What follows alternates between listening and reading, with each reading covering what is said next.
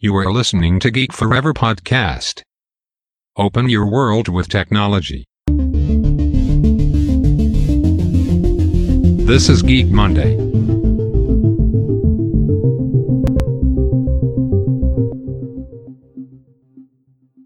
ครับผมดนทราดนจากดอดนเบาะนะครับและนี่คือรายการเก๊กมันเดย์นะครับรายการที่นำท่านไปพบกับเทคโนโลยีใหม่ๆนะครับเทคโนโลยีล้ำๆจากอ่าหลาย ๆ บริษัทที่ผมจะมายกตัวอย่างให้ฟังนะครับเทคโนโลยีใหม่ๆเหล่านี้เนี่ยกำลังมีบทบาทที่สำคัญต่อทุกธุรกิจในปัจจุบันนะครับอย่างที่ใน EP เก่าๆก่อนหน้าเนี่ยได้ผมได้ยกตัวอย่างไปในหลาย ๆ ธุรกิจนะครับไม่ว่าจะเป็นธุรกิจด้านค้าปลีกอีคอมเมิร์ซธุรกิจด้านเครื่องบิน อุตสาหกรรมหนัก หรือว่ารถยนต์แม้กระทั่งตัวบริษัทเทสลาของอีลอนมัสก์ก็มีการนำเอาเทคโนโลยีใหม่ๆเหล่านี้เนี่ยมาใช้นะครับไม่ว่าจะเป็นเทคโนโลยีด้าน robotic ด้าน AI ด้านหุ่นยนต์นะครับ ซึ่งหลาย ๆ เทคโนโลยีเนี่ยกำลังมีบทบาทสำคัญในปัจจุบันนะครับ ซึ่งหลาย ๆ บริษัทเหล่านี้นะครับกำลังนำเอาเทคโนโลยีใหม่ ๆ เหล่านี้เนี่ยมาสร้างความเป็นต่อทางด้านธุรกิจนะครับอย่างที่เราได้เห็นในปัจจุบันที่มีการแข่งขันกันค่อนข้างสูงมาก ๆ นะครับ การได้เปรียบทางเทคโนโลยีเหล่านี้เนี่ยก็จะทำให้บริษัทมีประสิทธิภาพ ไม่ว่าจะเป็นเรื่องงานขาย งานด้านการตลาดงานสินค้าคงคลังหรือว่างานอื่น ๆ นะครับในเรื่องโอเปอเรชันในการจัดการต่าง ๆ เนี่ยซึ่งก็สามารถเอา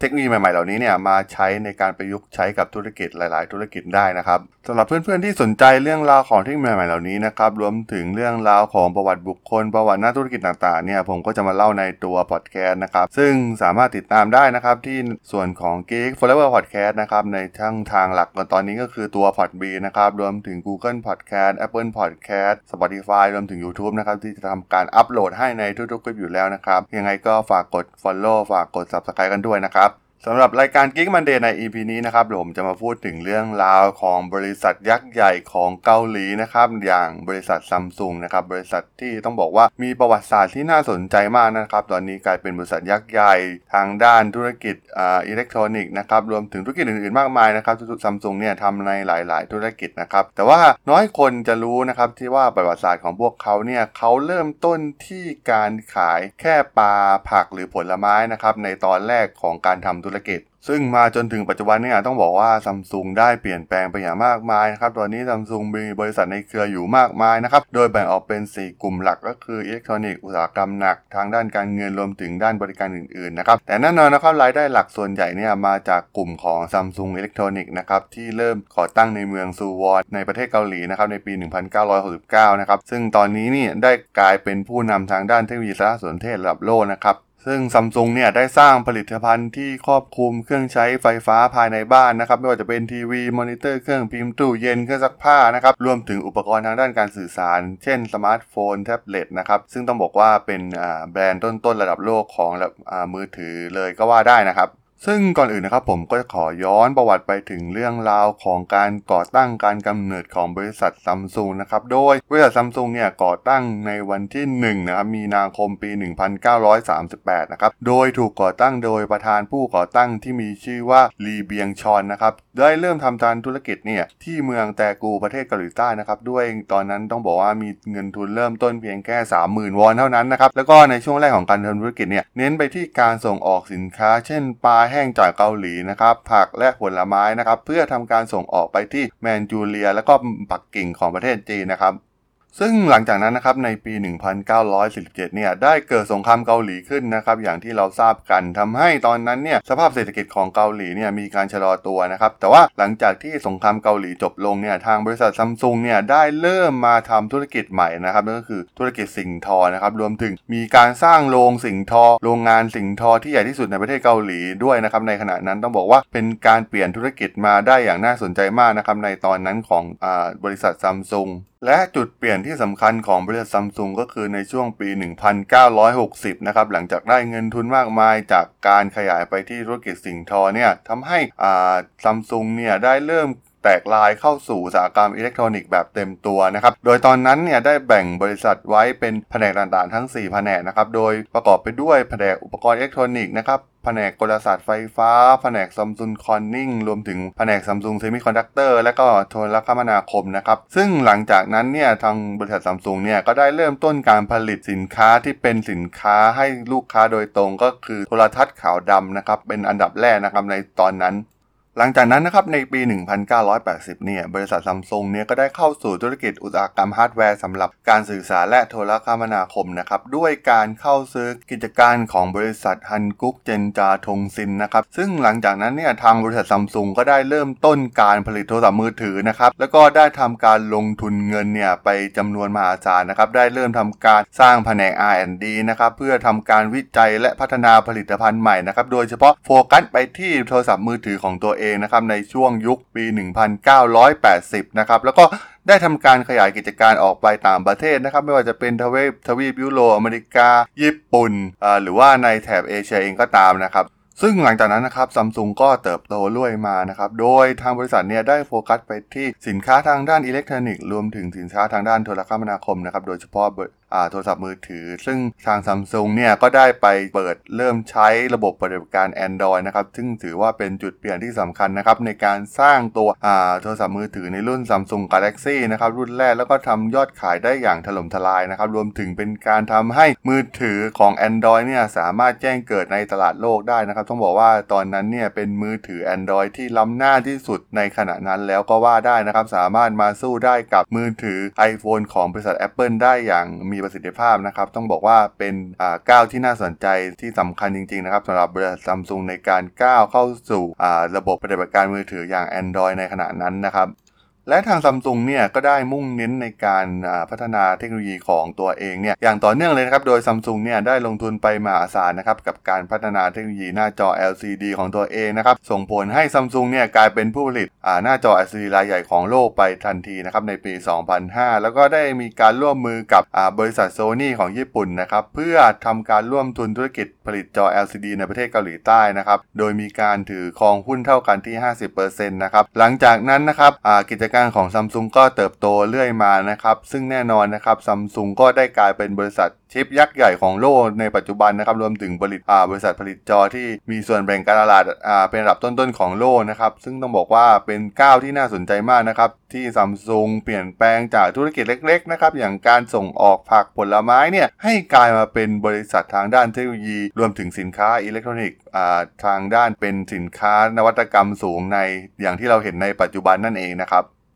และแน่นอนนะครับซัมซุงไม่พลาดอย่างแน่นอนนะครับในการนำเอาเทคโนโลยีใหม่ๆนะครับโดยเฉพาะเรื่องของเทคโนโลยีปัญญาประดิษฐ์หรือ AI เนี่ยมาประยุกต์ใช้รวมถึงเป็นยุทธศาสตร์หลักของบริษัทนะครับแน่นอนนะครับ ทางบริษัทซัมซุงเนี่ยได้มีการลงทุนจำนวนมหาศาลนะครับในด้านการวิจัยและพัฒนาเทคโนโลยีทางด้านปัญญาประดิษฐ์หรือ AI นะครับซึ่งแน่นอนนะครับ 70%ของข้อมูลทั่วโลกเนี่ยได้ถูกจัดเก็บไว้ในผลิตภัณฑ์ของซัมซุงนะครับไม่ว่าจะเป็นเรื่องของ storage ต่างๆนะครับการเก็บข้อมูลเนี่ยต้องบอกว่าซัมซุงเนี่ยเป็นที่หนึ่งในด้านนี้นะครับและพวกเขาเนี่ยยังเป็นบริษัทอิเล็กทรอนิกส์เพื่อผู้บริโภคเนี่ยรายใหญ่ที่สุดในโลกเลยก็ว่าได้นะครับซึ่งแม้กระทั่งบริษัทใหญ่ๆอย่าง Apple เองเนี่ยซัมซุงก็มียอดขายมากกว่านะครับ โดยมียอดขายมือถือมากกว่า 500 ล้านเครื่องต่อปีนะครับ ต้องบอกว่าเป็นตัวเลขที่น่าสนใจมากนะครับ แล้วก็ที่สำคัญนะครับพวกเขาเนี่ยปั้งเป้ากับเทคโนโลยีใหม่อย่าง AI เนี่ยในการนำมาทำการอัปเดตผลิตภัณฑ์นะครับ เพิ่มความสามารถของผลิตภัณฑ์มือถือของพวกเขานะครับ เพื่อ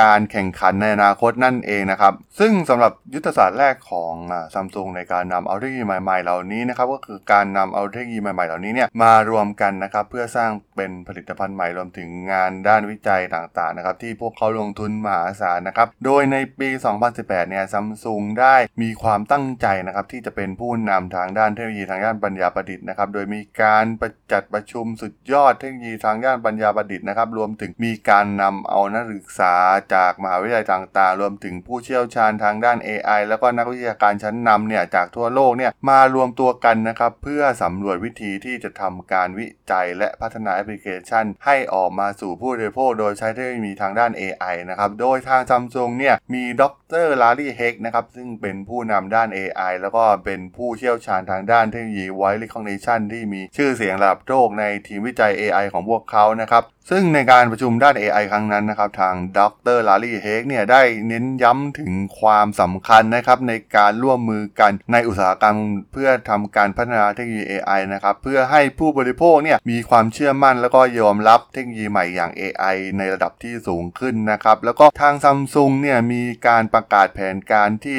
จะทำการจัดกิจกรรมรวมถึงงานต่างๆ ที่เกี่ยวข้องกับ AI มากขึ้นนะครับและมีการสร้างศูนย์วิจัย AI แห่งใหม่นะครับซึ่งศูนย์วิจัยนี้เนี่ยจะเน้นในการวิจัยและพัฒนาทางด้าน AI แล้วก็ความเชี่ยวชาญของซัมซุงในด้านเทคโนโลยีทางด้านปัญญาประดิษฐ์หรือ AI เพียงอย่างเดียวนะครับ เรียกว่าซัมซุงเนี่ยได้โฟกัสร่างศูนย์วิจัยแยกขึ้นมานะครับ เพื่อวิจัยในด้าน AI โดยเฉพาะนั่นเองนะครับ สำหรับส่วนที่2นะครับจะเป็นเรื่องของตัวผู้ช่วยส่วนตัวอย่างอ่า Bixby นะครับซึ่งเป็น voice assistant ของ Samsung ที่พัฒนาขึ้นมาเองนะครับต้องบอกว่าตัว Bixby เองเนี่ยเป็นระบบปัญญาประดิษฐ์ของ Samsung นะครับเพื่อออกแบบมาในการตอบโต้กับอุปกรณ์ต่างๆ กับมนุษย์เนี่ยทำได้ง่ายขึ้นนะครับซึ่งได้เริ่มเปิดตัวในเวอร์ชั่นของ Samsung Galaxy S8 นะครับโดยเป็นความก้าวหน้าครั้งสำคัญนะครับในการสร้างตัวระบบ voice assistant ออกมานะครับซึ่งแน่นอนนะครับตัว Bixby เนี่ยสามารถนำมาใช้ในอุปกรณ์ทั้งหมดของ Samsung นะครับไม่ว่าจะเป็นทีวี ตู้เย็นเครื่องซักผ้ารวมถึงมือถือสมาร์ทโฟนนะครับรวมถึงอุปกรณ์ต่างๆเนี่ยที่สามารถเชื่อมต่ออินเทอร์เน็ตได้เนี่ย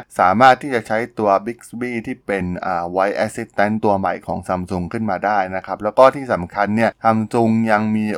การเปิดให้นักพัฒนาเนี่ยสามารถที่จะมาร่วมพัฒนาให้กับผลิตภัณฑ์ของซัมซุงนะครับมีการนำเอาเทคโนโลยีทางด้าน AI เนี่ยมาเปิดใช้แล้วก็ให้นักพัฒนาเนี่ยสามารถเข้าถึงเพื่อมาพัฒนาผลิตภัณฑ์ของซัมซุงให้มีประสิทธิภาพมากยิ่งขึ้นนั่นเองนะครับ และแน่นอนนะครับ การออกผลิตภัณฑ์ Voice Assistant อย่างตัว Bixby เนี่ยก็แน่นอนนะครับ เพื่อมาาช่วยเหลือผู้ใช้งานนะครับ โดยเฉพาะชาวเอเชียนะครับ ซึ่งต้องบอกว่าใช้เทคโนโลยีอย่าง Natural Language Processing เนี่ยมาใช้แล้วก็ใช้กับอุปกรณ์ที่มีความซับซ้อนมากขึ้นของ Samsung นะครับ โดยแน่นอนนะครับว่าพวกเขาออก Bixby มาเนี่ย เพื่อทำการแข่งขันกับผลิตภัณฑ์ของ Google Home รวมถึง Amazon Alexa นั่นเองนะครับ สำหรับยุทธศาสตร์ที่ 3 ของซัมซุงนะครับก็คือทางซัมซุงเนี่ยจะทำการเพิ่มตัว AI เนี่ยลงไปในอุปกรณ์ทั้งหมดของบริษัทภายในปี 2020 นะครับ ต้องบอกว่าในปี 2018เนี่ยในงาน CES 2018 เนี่ยซัมซุงได้ทำการประกาศว่าความสามารถทางด้านปัญญาประดิษฐ์เนี่ยจะเป็นส่วนหนึ่งของอุปกรณ์ของทุกอุปกรณ์นะครับที่ผลิตที่สร้างขึ้นโดยซัมซุงนะครับซึ่งแน่นอนนะครับมันเป็นกลยุทธ์ครั้งสำคัญนะครับเป็นการรวมเอาโปรแกรมอัจฉริยะทั้งหมดเข้ากับแอปที่ชื่อว่าแอป Smart t h i n g ของ Samsung นะครับทำให้เชื่อมต่อแล้วก็ควบคุมอุปกรณ์ทั้งหมดของ Samsung เนี่ยได้ง่ายขึ้นนะครับต้องบอกว่าตัว Samsung เนี่ยก็มีอุปกรณ์มากมายนะครับไม่ว่าจะเป็นทีวีมือถือตู้เย็นเครื่องซักผ้า แล้วก็รวมถึงอุปกรณ์อื่นๆนะครับแน่นอนครับการนำเอาเทคโนโลยีเข้าไปรวมกันอย่างนี้เนี่ยสามารถทำให้ควบคุมสิ่งต่างๆ ได้อย่างมีประสิทธิภาพมากยิ่งขึ้นนั่นเองนะครับ ซึ่งตัว แอป Smart t h i n g เนี่ยเป็นแอปที่ทาง Samsung เนี่ยดีไซน์มานะครับเพื่อให้มีความเรียบง่ายนะครับในการเชื่อมต่อไปยังอุปกรณ์ที่เป็น smart device ที่หลากหลายของพวกเขานะครับแล้วก็สามารถควบคุมในบ้านได้อย่างง่ายดาย แล้วก็มีความปลอดภัยนะครับซึ่งตรงนี้ต้องบอกว่ารองรับทั้งทางระบบปฏิบัติการ Android ของ Google นะครับรวมถึงระบบปฏิบัติการ iOS ของ Apple นั่นเองนะครับ ซึ่งอุปกรณ์ซัมซุงทั้งหมดเนี่ยจะพร้อมใช้งานกับเทคโนโลยี Internet of Things หรือ IoT นะครับแล้วก็จะมีเทคโนโลยีทางด้าน AI เข้าไปประกอบรวมภายในปี 2020 นะครับแน่นอนนะครับเทคโนโลยีด้าน AI รวมถึงเทคโนโลยีด้าน Machine Learning เนี่ยเป็นกลยุทธ์ที่สำคัญของซัมซุงนะครับที่เป็นเป้าหมายหลักของพวกเขานะครับในการควบรวมอุปกรณ์ทั้งหมดให้ทำงานร่วมกันได้อย่างมีประสิทธิภาพนั่นเองนะครับ สำหรับส่วนที่ 4 นะครับ จะเป็นเรื่องราวของการนำเอาเทคโนโลยี AI เนี่ย บนพื้นฐานของ Machine Learning เนี่ย เพื่อสร้างภาพที่มีคุณภาพระดับสูงนะครับ แน่นอนนะครับ บริษัทในเครืออย่าง Samsung Electronics เนี่ย เป็นรายแรกนะครับที่เปิดตัว 8K AI เทคโนโลยีนะครับ ซึ่ง เทคโนโลยีนี้สามารถวิเคราะห์เนื้อหา แล้วก็สามารถปรับภาพความละเอียดให้เป็นคุณภาพระดับ 8K ได้แบบโดยอัตโนมัตินะครับ ซึ่งเป็นนวัตกรรมที่แก้ปัญหาในปัจจุบันนะครับ ด้วยความพร้อมต้องบอกว่าในปัจจุบันเนี่ยมีเนื้อหาที่มีความละเอียดสูงนะครับ บนหน้าจอที่มีความละเอียดสูงแบบพิเศษที่ซัมซุงได้พัฒนาขึ้นมานะครับ ซึ่งภาพทั้งหมดเนี่ยสามารถที่จะแปลงเป็นรูปแบบของเทคโนโลยี 8K ได้นะครับ ซึ่งแน่นอนนะครับสามารถใช้ในทีวีของซัมซุงนั่นเองนะครับ สำหรับส่วนสุดท้ายที่นำเอาเทคโนโลยีมาใช้ก็คือเทคโนโลยีทางด้านหุ่นยนต์นะครับของซัมซุงเองนะครับซึ่งต้องบอกว่าทางซัมซุงได้ออกนวัตกรรมอีกอย่างหนึ่งขึ้นมานะครับซึ่งก็คือหุ่นยนต์ที่ชื่อว่าซารามนะครับ ซึ่งซารามเนี่ยจะเป็นหุ่นยนต์มนุษย์ที่มี AI นะครับ โดยใช้แขนหุ่นนะครับ ซึ่งคาดว่าซัมซุงเนี่ยจะใช้มาทำงานหลักในการยก หรือเคลื่อนย้ายวัตถุหนักบนพื้นโรงงานของบริษัทซัมซุงเองนะครับ ต้องบอกว่าซัมซุงเนี่ยทำการผลิตหุ่นยนต์อุตสาหกรรมสำหรับโรงงานของตัวเองนะครับ ซึ่งมีประโยชน์มากนะครับในการนำเอาเทคโนโลยีทางด้านหุ่นยนต์เนี่ยมาใช้ แล้วก็แน่นอนนะครับซัมซุงยังได้เพิ่มของอหุ่นยนต์ในเรื่องของการผ่าตัดนะครับรวมถึงการยกระดับความก้าวหน้าของเทคโนโลยีทางการแพทย์นะครับให้มีประสิทธิภาพมากยิ่งขึ้นนะครับต้องบอกว่าตอนนี้ซัมซุงก็ได้เริ่มเข้าสู่เทคโนโลยีทางด้านการแพทย์นะครับมีอุปกรณ์ต่างๆ ที่เป็นอุปกรณ์ทางการแพทย์ของซัมซุงออกมามากมายนะครับซึ่งมีส่วนของหุ่นยนต์มาช่วยเหลือในทางด้านแพทย์นะครับในการผ่าตัดรวมถึงเรื่องต่างๆนะครับ ที่เกี่ยวกับวงการแพทย์นั่นเองนะครับ และซัมซุงก็ยังมีการพัฒนาเทคโนโลยีหุ่นยนต์นะครับที่สามารถเดินได้แนวในแนวตั้งนะครับ ซึ่งเทคโนโลยีนี้เนี่ยเป็นหุ่นยนต์ 2 ขาที่มีการรักษาท่าทางได้อย่างมั่นคงนะครับแล้วก็มีการปรับเปลี่ยนไปตามสภาพแวดล้อมได้นะครับ เช่นเกิดความเอียงของพื้นหรือว่าในพื้นที่โรงงานต่างๆนะครับแน่นอนนะครับหุ่นยนต์เหล่านี้เนี่ยซัมซุงก็นำมาใช้เพื่ออสร้างแผนที่ข้อมูลรวมถึงจุดประสงค์อื่นทางด้านธุรกิจของพวกเขานะครับตอนแรกเนี่ยเขาสร้างหุ่นยนต์เพื่อธุรกิจของพวกเขาก่อนนะครับ ก่อนที่จะทำการปล่อยออกขายในอนาคตนั่นเองนะครับ ซึ่งแน่นอนนะครับซัมซุงอิเล็กทริกเนี่ยได้เลือกหุ่นยนต์เนี่ยเป็นงานวิจัยในระยะยาว แล้วก็ทำงานกับหลาย ๆ องค์กรนะครับ รวมถึงสถาบันเทคโนโลยีชั้นสูงของซัมซุงสถาบัน DMC ซึ่งแน่นอนนะครับมีเทคโนโลยีระดับโลก แล้วก็มีความคิดริเริ่มในการวิจัยหุ่นยนต์ของซัมซุงให้มีความก้าวหน้าขึ้นนั่นเองนะครับ และอีกส่วนหนึ่งก็คือบริษัทอย่าง Samsung Next นะครับซึ่งเป็นกองทุนร่วมลงทุนของบริษัท Samsung เองนะครับได้ทำการลงทุนในหุ่นยนต์ AI ของบริษัท Intuition Robotics นะครับของประเทศอิสราเอลนะครับซึ่งเป็นผู้พัฒนาหุ่นยนต์ดูแลผู้สูงอายุนะครับที่มีชื่อว่า Ellie Q นะครับซึ่งเป็นการลงทุนของ Samsung นะครับในการพัฒนาหุ่นยนต์เพื่อใช้ในบ้านในอนาคตนั่นเองนะครับ ซึ่งทั้งหมดทั้งมวลนะครับ เรียกได้ว่าโครงการทางด้านหุ่นยนต์ของซัมซุงเนี่ยเป็นโครงการวิจัยในระยะยาวนะครับ ซึ่งจะทำให้ซัมซุงเนี่ยสามารถนำเอาหุ่นยนต์มาใช้เชิงพาณิชย์ในบริษัทตัวเองรวมถึงสามารถขายในเชิงพาณิชย์ได้ในอนาคตนั่นเองนะครับ และแน่นอนนะครับด้วยชื่อเสียงและความสำเร็จกับแอนดรอยรวมถึงเครื่องใช้ไฟฟ้า เครื่องใช้ไฟฟ้าในบ้านนะครับทำให้ซัมซุงเนี่ยมีการปรับกลยุทธ์มาใช้ AI เพื่อการเติบโตในระยะยาวของพวกเขานะครับเพื่ออนาคตของซัมซุงนะครับและก็เพิ่มความสามารถในการแข่งขันรวมถึงการปฏิวัติอุตสาหกรรมครั้งที่4นะครับแล้วก็มีการใช้นวัตกรรมจากเทคโนโลยีอย่าง Big Data AI รวมถึงโรบอทอย่างที่ผมได้อธิบายไปใน EP นี้นั่นเองนะครับ สำหรับเรื่องราวของซัมซุงใน EP นี้เนี่ยผมก็จะขอจบไว้เพียงเท่านี้นะครับสำหรับเพื่อนๆที่สนใจทางด้านเทคโนโลยีใหม่ๆเหล่านี้นะครับการยกตัวอย่างเคสธุรกิจต่างๆ ที่ผมจะมายกตัวอย่างให้ฟังนะครับในรายการ Geek Monday นะครับจะพบกันทุกวันจันทร์นะครับสามารถติดตามได้นะครับตอนนี้ในช่องพอดแคสต์ของผมในชื่อว่า Geek Forever Podcast นะครับตอนนี้ก็คือแพลตฟอร์มหลักก็จะเป็นตัว Podbean นะครับแล้วก็มีใน Apple Podcast Google Podcast Spotify รวมถึง YouTube เองนะครับที่มีการอัปโหลดให้ในทุกคลิปอยู่แล้วนะครับแล้วก็รวมถึงมีคลิปอื่นๆด้วยนะครับ ใน YouTube ก็จะมีอ่าเทคโนโลยีใหม่ๆ ที่ผมสนใจเป็นคลิปสั้นๆเนี่ยก็จะมีการอัปโหลดมาให้ได้รับชมกันนะครับ ถ้ายังไงก็ฝากกด follow ฝากกด subscribe กันด้วยนะครับสำหรับอาทิตย์นี้ในรายการกิ้งมันเดย์เนี่ยผมก็จะขอลาไปก่อนนะครับเจอกันใหม่อาทิตย์หน้านะครับ ผมสวัสดีครับ